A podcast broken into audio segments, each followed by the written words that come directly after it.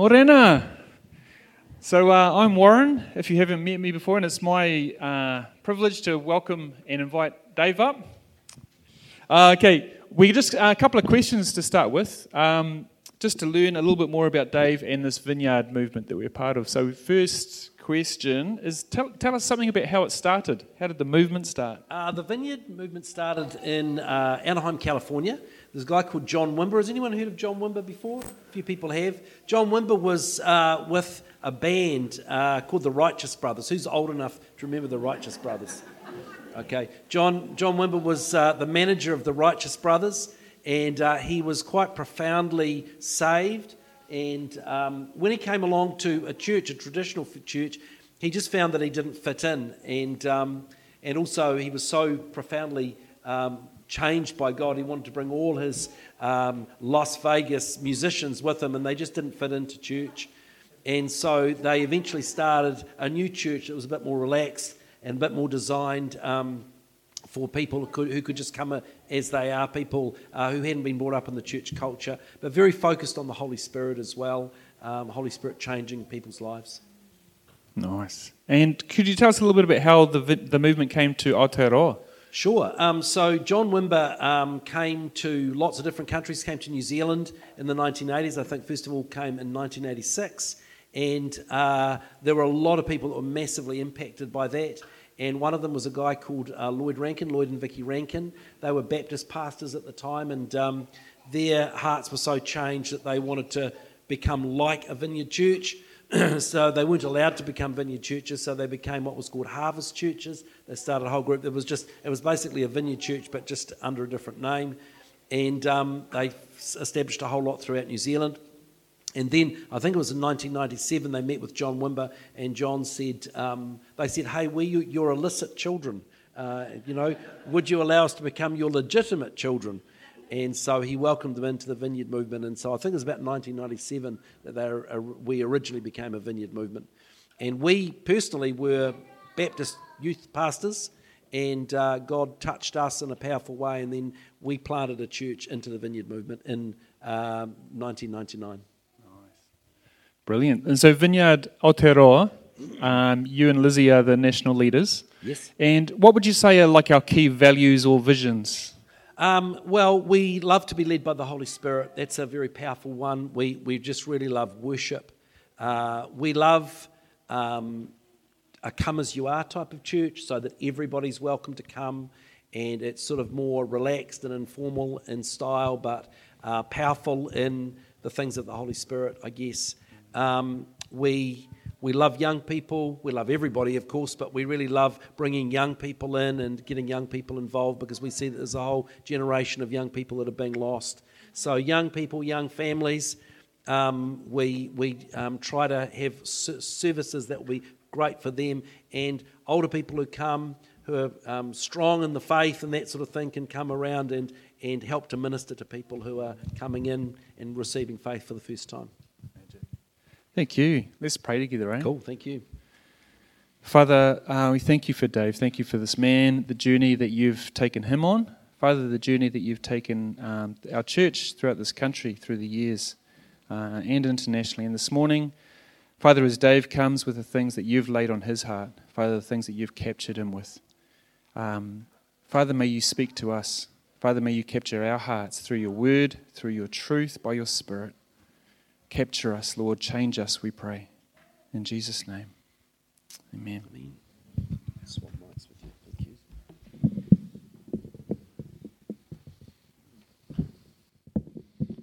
Well, kia ora. It's so good to be with you, and uh, just want to say how much we love Carl and Shah. Uh, they are just awesome people since we've got to know them. We have a, a weekly um, pastors gathering on Zoom, and they are about the only ones that you can guarantee will always be there. They're very, very committed. They always make great contributions. Uh, Lizzie and I love them. We actually came up a couple of years ago at Christmas and had a lovely uh, evening out at a restaurant with them and their beautiful family. So, um, you guys have been a vineyard for quite a long time, but it's sort of just the the the, the wording's all changing. So it's uh, I guess in some ways it's all very official now, which is great. So welcome on board.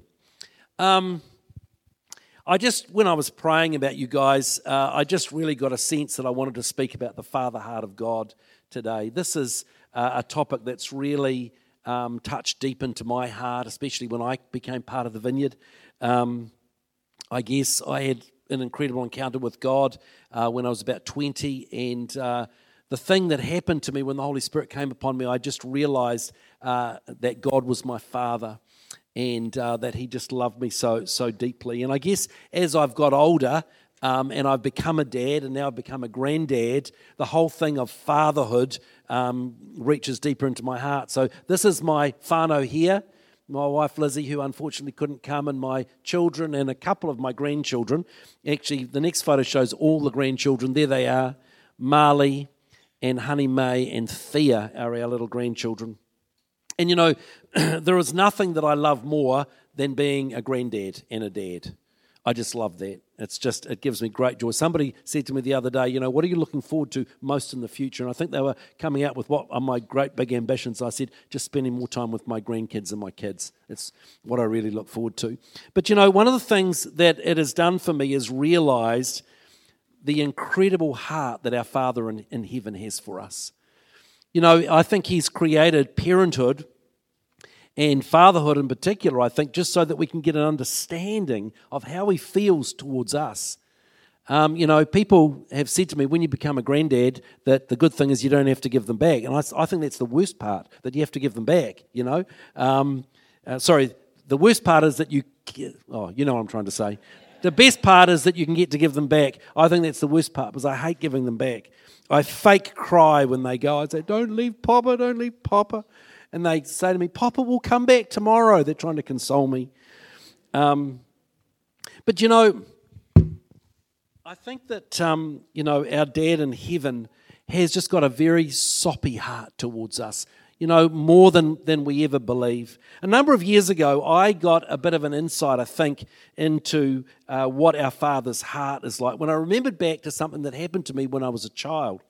I was about six years old, and my little sister was born in the local Rangiora maternity hospital. My dad said to me, I want you to come straight out of the classroom uh, after school. I'm going to take you to meet your new little sister, Mary. So don't dawdle, you know, don't get lost, you know, come straight out.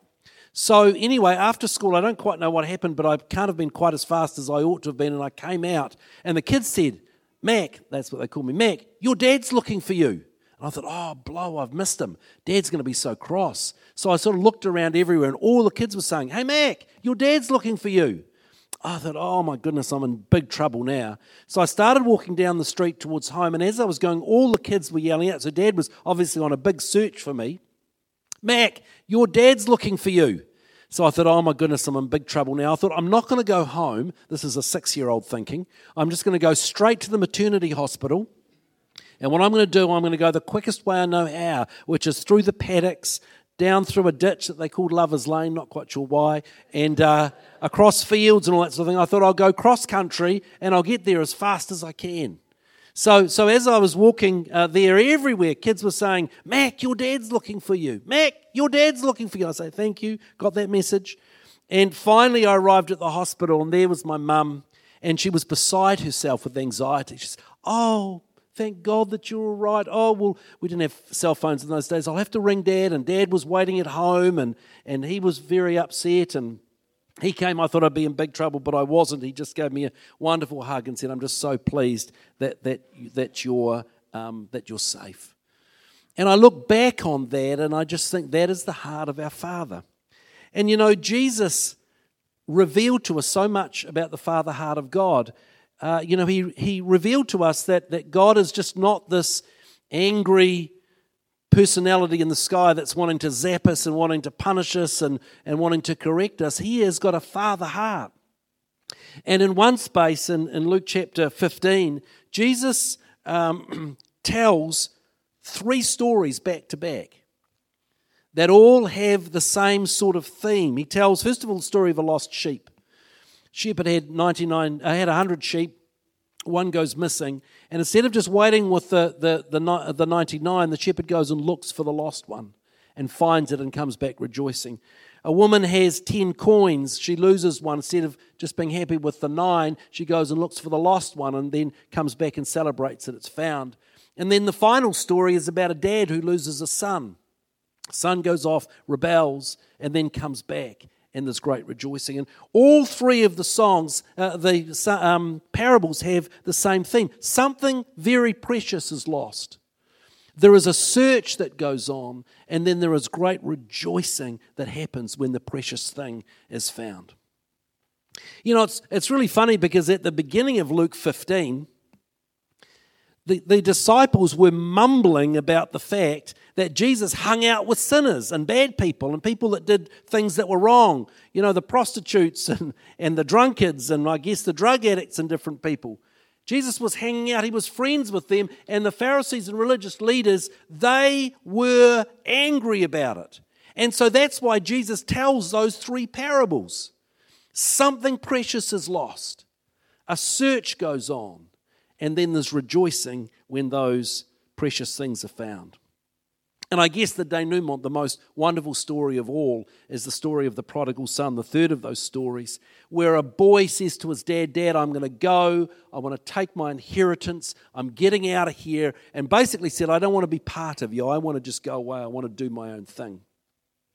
And so, uh, for a Jewish person, he ended up in the lowest place he could be. He was feeding pigs or cleaning up after pigs. No worse thing that a, that a Jewish person can do. Of course, they can't eat um, bacon. they can't eat the products of a pig, but to be cleaning up after a pig is the lowest thing a Jewish person could do. Anyway, the Bible says he comes to his senses. He returns to uh, his home to look for mercy. And listen to the way that the father receives him. Luke 15 20. So the boy returned home to his father, and while he was still a long way off, his father saw him coming. Filled with love and compassion, he ran to his son, embraced him, and kissed him. His son said to him, Father, I have sinned both against heaven and you, and I am no longer worthy of being called your son. But his father said to the servants, Quick, bring the finest robe in the house and put it on him. Get a ring for his finger and sandals for his feet. You know, I love this that while the boy was still a long way off, his dad saw him. His dad saw him, and the reason for that is because his dad was looking for him. He was searching for that lost son. And you will have heard sermons about it before. The, the dad did what was most undignified. He ran towards his son. Now, to do that in Jewish culture, uh, culture for, for an older um, Jewish man was meant to lift up his robes, which was very undignified, and to race towards where his son was. And so he raced towards him. He grabbed him. The Bible says he embraced him and kissed him. Friends, what an incredible heart our Father has towards all of us. You know, in another space where there's a real rat bag of a person uh, that Jesus invites for lunch, and that's Zacchaeus. All the people can't believe that Jesus is talking to Zacchaeus, and, and Jesus says he's going to eat at his house. And, and nobody can believe it. And listen to what Jesus says uh, at the end of when Zacchaeus is so pleased he declares his mission statement on earth. Luke 19, verse 10. Jesus says, For the Son of Man came to seek and save those who are lost. That was his mission. He was on a search and rescue mission. Many years ago, uh, when my second son was about three years old and my older son was about five, we went shopping in the mall and uh, I had my older son, my wife, I thought, had my younger son. and as we were wandering through, I looked around and I didn't see Ben, who was about three years old. And I said, Honey, whereabouts is Ben? She said, Darling, you had Ben. And I said, No, darling, I didn't have Ben, you had Ben. And we sort of had this look. I'm sure you know what it's like. And then every movie that I've seen about kidnapped children came to mind. I think we'd seen Mel Gibson's Ransom or something like that. And I immediately had all these ideas what had happened to Ben. And I started acting like a crazy man. You know, I started racing around, calling out at the top of my voice in this quiet little Christchurch mall, going into the, the doors of shops and yelling out, Has anyone seen my son? He's blonde, he's about this high, and, you know, behaving in a totally opposite way that what I would normally do. I was frantic. I went up to a security guard. You'd think a security guard would help, wouldn't you? And I sort of said, Hey, I've lost my little son. Can you help me find him? And he said, Oh, just go to information. So he, he was no help. I could have had him, you know. He was no help whatsoever. And at that moment, there was nothing else on my mind except my missing son. You know, if my other son Simon had said, Hey, Dad, can we go and watch a movie or can we go to McDonald's? Know, I said, No, of course we can't go to McDonald's.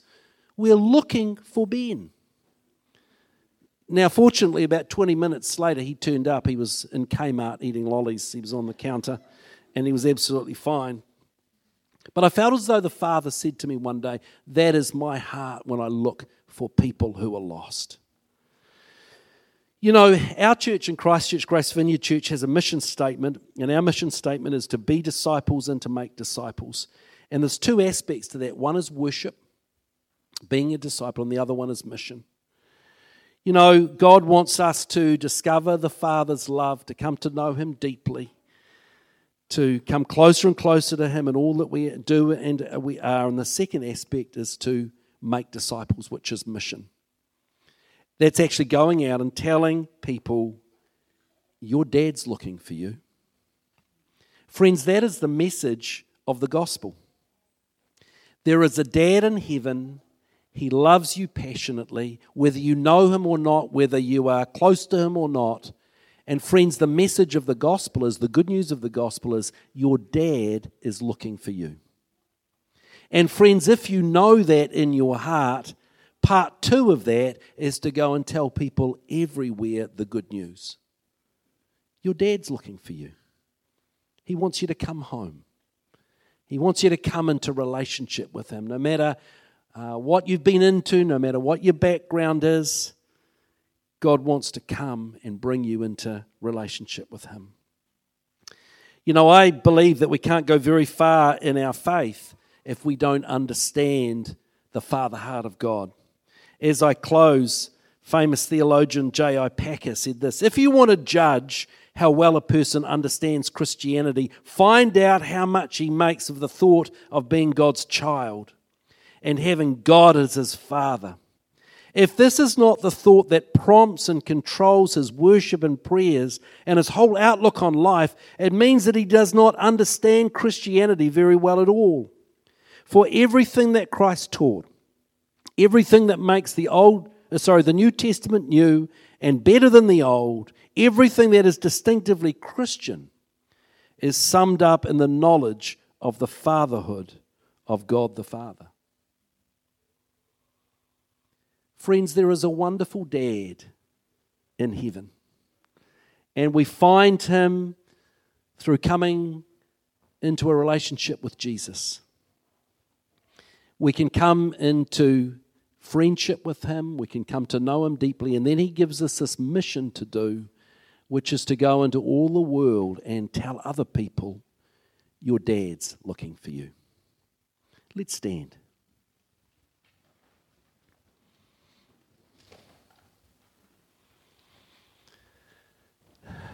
We're just going to invite the Holy Spirit just to come and just fall upon us. Just move upon us today. Father, I pray that your Spirit will just come here today powerfully.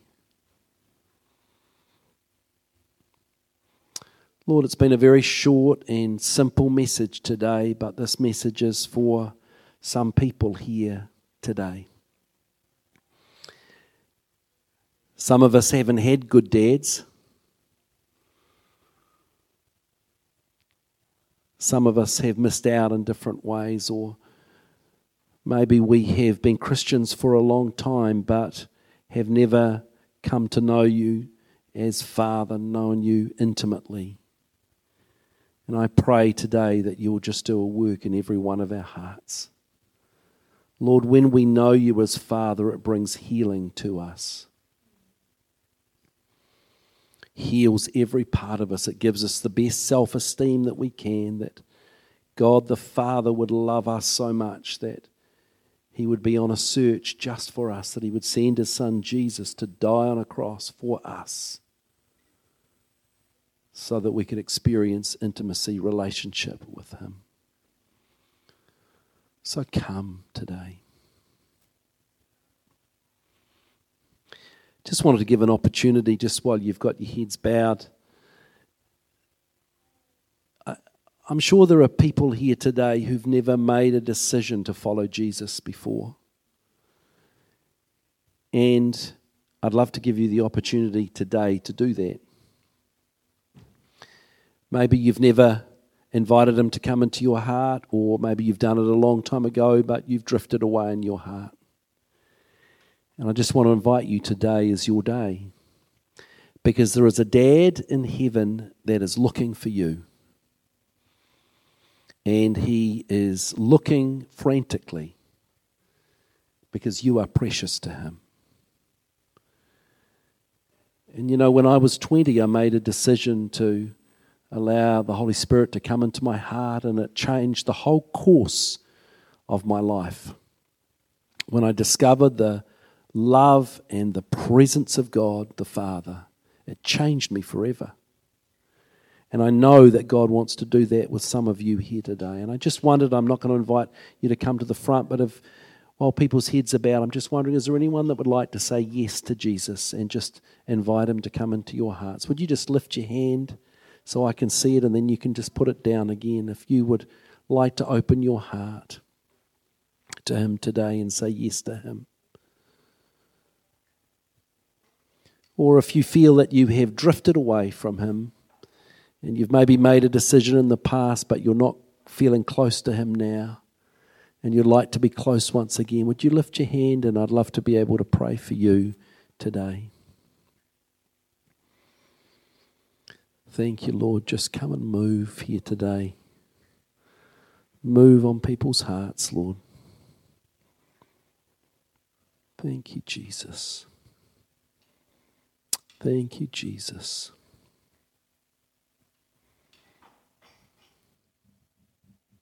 I'd love to um, just invite anyone else who is under 25, if you would like to just experience the presence of God, why don't you just come forward now because God is moving and He's doing stuff. If you'd like to experience God's power and you're under 25, come here and I'd love to just pray for you. Anyone else want to come?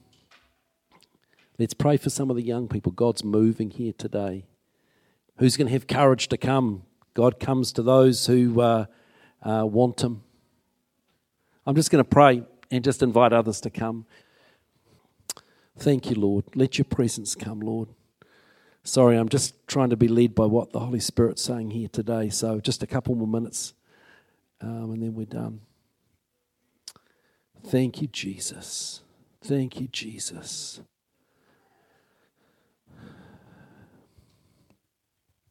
Thank you, Jesus.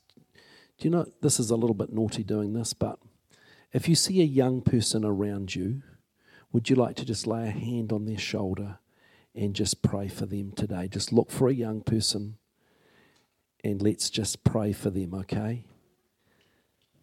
Especially thinking of people under 25.